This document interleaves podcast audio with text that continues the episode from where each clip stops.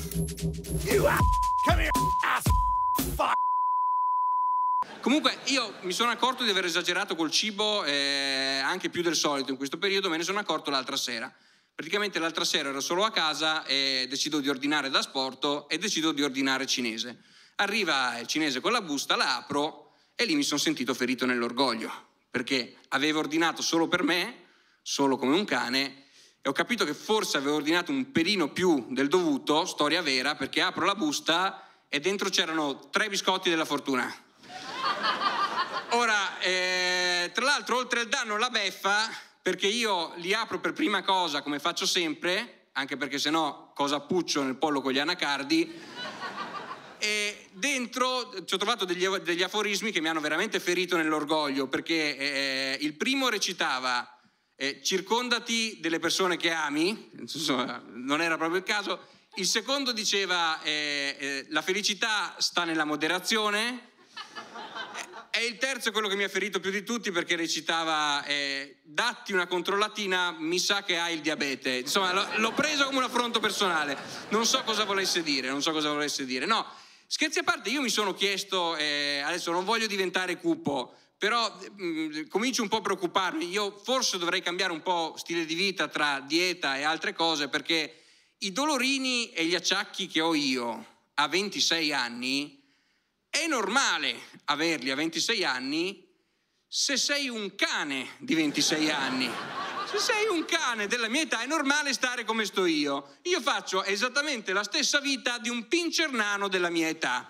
Da quel punto di vista non ci sono problemi. Io, esattamente come un pincher nano di 26 anni, mi sveglio la mattina, eh, gattono a fatica verso una traversina sulla quale urino, poi arriva l'amministratore di sostegno, mi fa l'iniezione, perfetto, perfetto. Per un umano la questione è un po' diversa, insomma. Tra l'altro io sono anche un po' preoccupato, ora non, non voglio incupirvi più del dovuto, però eh, diciamo che se vado avanti così, proprio anzianissimo, non rischio di, di, di morire. Tra l'altro l'anno prossimo io faccio anche un traguardo importante perché l'anno prossimo compio 27 anni e per carità non sono proprio un artista artista, però sono comunque una specie di pagliaccio rischio di finire nel famoso Club 27, non so se avete presente di che si tratta, no? Con, club, con, l'espressione Club 27, per chi non lo sapesse, ci si riferisce a tutti quegli artisti che sono tutti quanti coincidentalmente venuti a mancare all'età di 27 anni, no? Eh, Jimi Hendrix, Janis Joplin, Amy Winehouse, Marco Carta, tutti quelli là.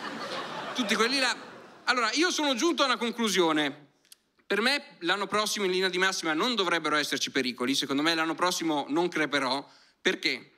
Perché per qualche motivo, secondo me, quelli lassù, che comunque fanno parte di un club blasonato, sanno della mia esistenza e sono loro che non mi vogliono. E quindi per l'anno prossimo su di me c'è, c'è, c'è un, sono, sono, bandito, sono totalmente bandito, anche perché comunque sarei completamente fuori luogo. Cioè immaginatevi la scena. Cioè mettiamo che l'anno prossimo vengo a mancare, parentesi, secondo me il giorno che muoio muoio in un modo buffo e imbarazzante di quelli che ti vergogni a raccontarli ai parenti, tipo non lo so, scivolo in doccia però su una fetta di mortadella, non si capisce perché, quindi muoio così, arrivo su al Club 27, io me lo immagino proprio come un club con le poltroncine, arrivo lì, in quel momento lì seduta eh, eh c'è Amy Winehouse, guarda caso al bar, si è ordinata una cedrata, si è ordinata una cedrata, ha smesso, ha smesso, c'è Amy Winehouse, vado da Amy Winehouse, vado a fare due chiacchiere e gli chiedo, dottoressa Winehouse, molto piacere, ma lei perché è qua? In realtà lo so, ma voglio fare così conversazione. Ah, salve,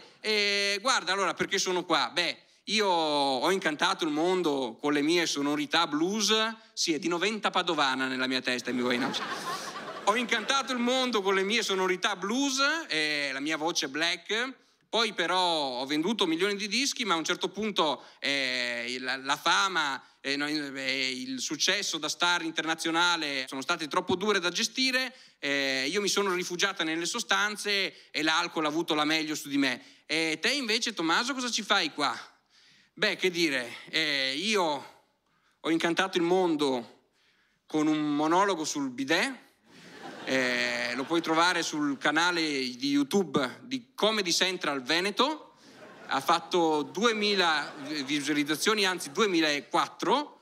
E poi però non ho saputo gestire il successo. La fama nel circolo delle sagre di paese era troppa.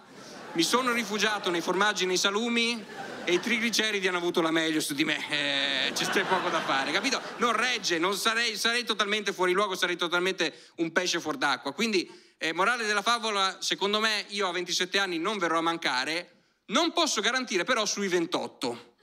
Sui 28 non posso garantire, quindi però sono sereno anche da quel punto di vista, perché dovessi venire a mancare a 28 anni, finirei nel club 28 e lì starei no bene di più, perché saremmo pochi ma buoni. Al club 28 saremmo solo in tre, saremmo solo io, il DJ Avici e Dodò dell'Albero Azzurro. Il paradiso, il paradiso. Quindi eh, io ci tengo semplicemente a fare una precisazione e poi vi saluto. Questo che avete sentito è il delirio, è sicuramente un monologo cupo, è il delirio immaginifico di un folle. Ovviamente sto scherzando, io auguro a me stesso, a voi tutti, di morire il più anziani possibile e di venire a mancare nel migliore dei modi, quello che si augura a tutti, ovvero auguro a me e a voi di morire a 98 anni cagandoci addosso di fronte a una signora polacca.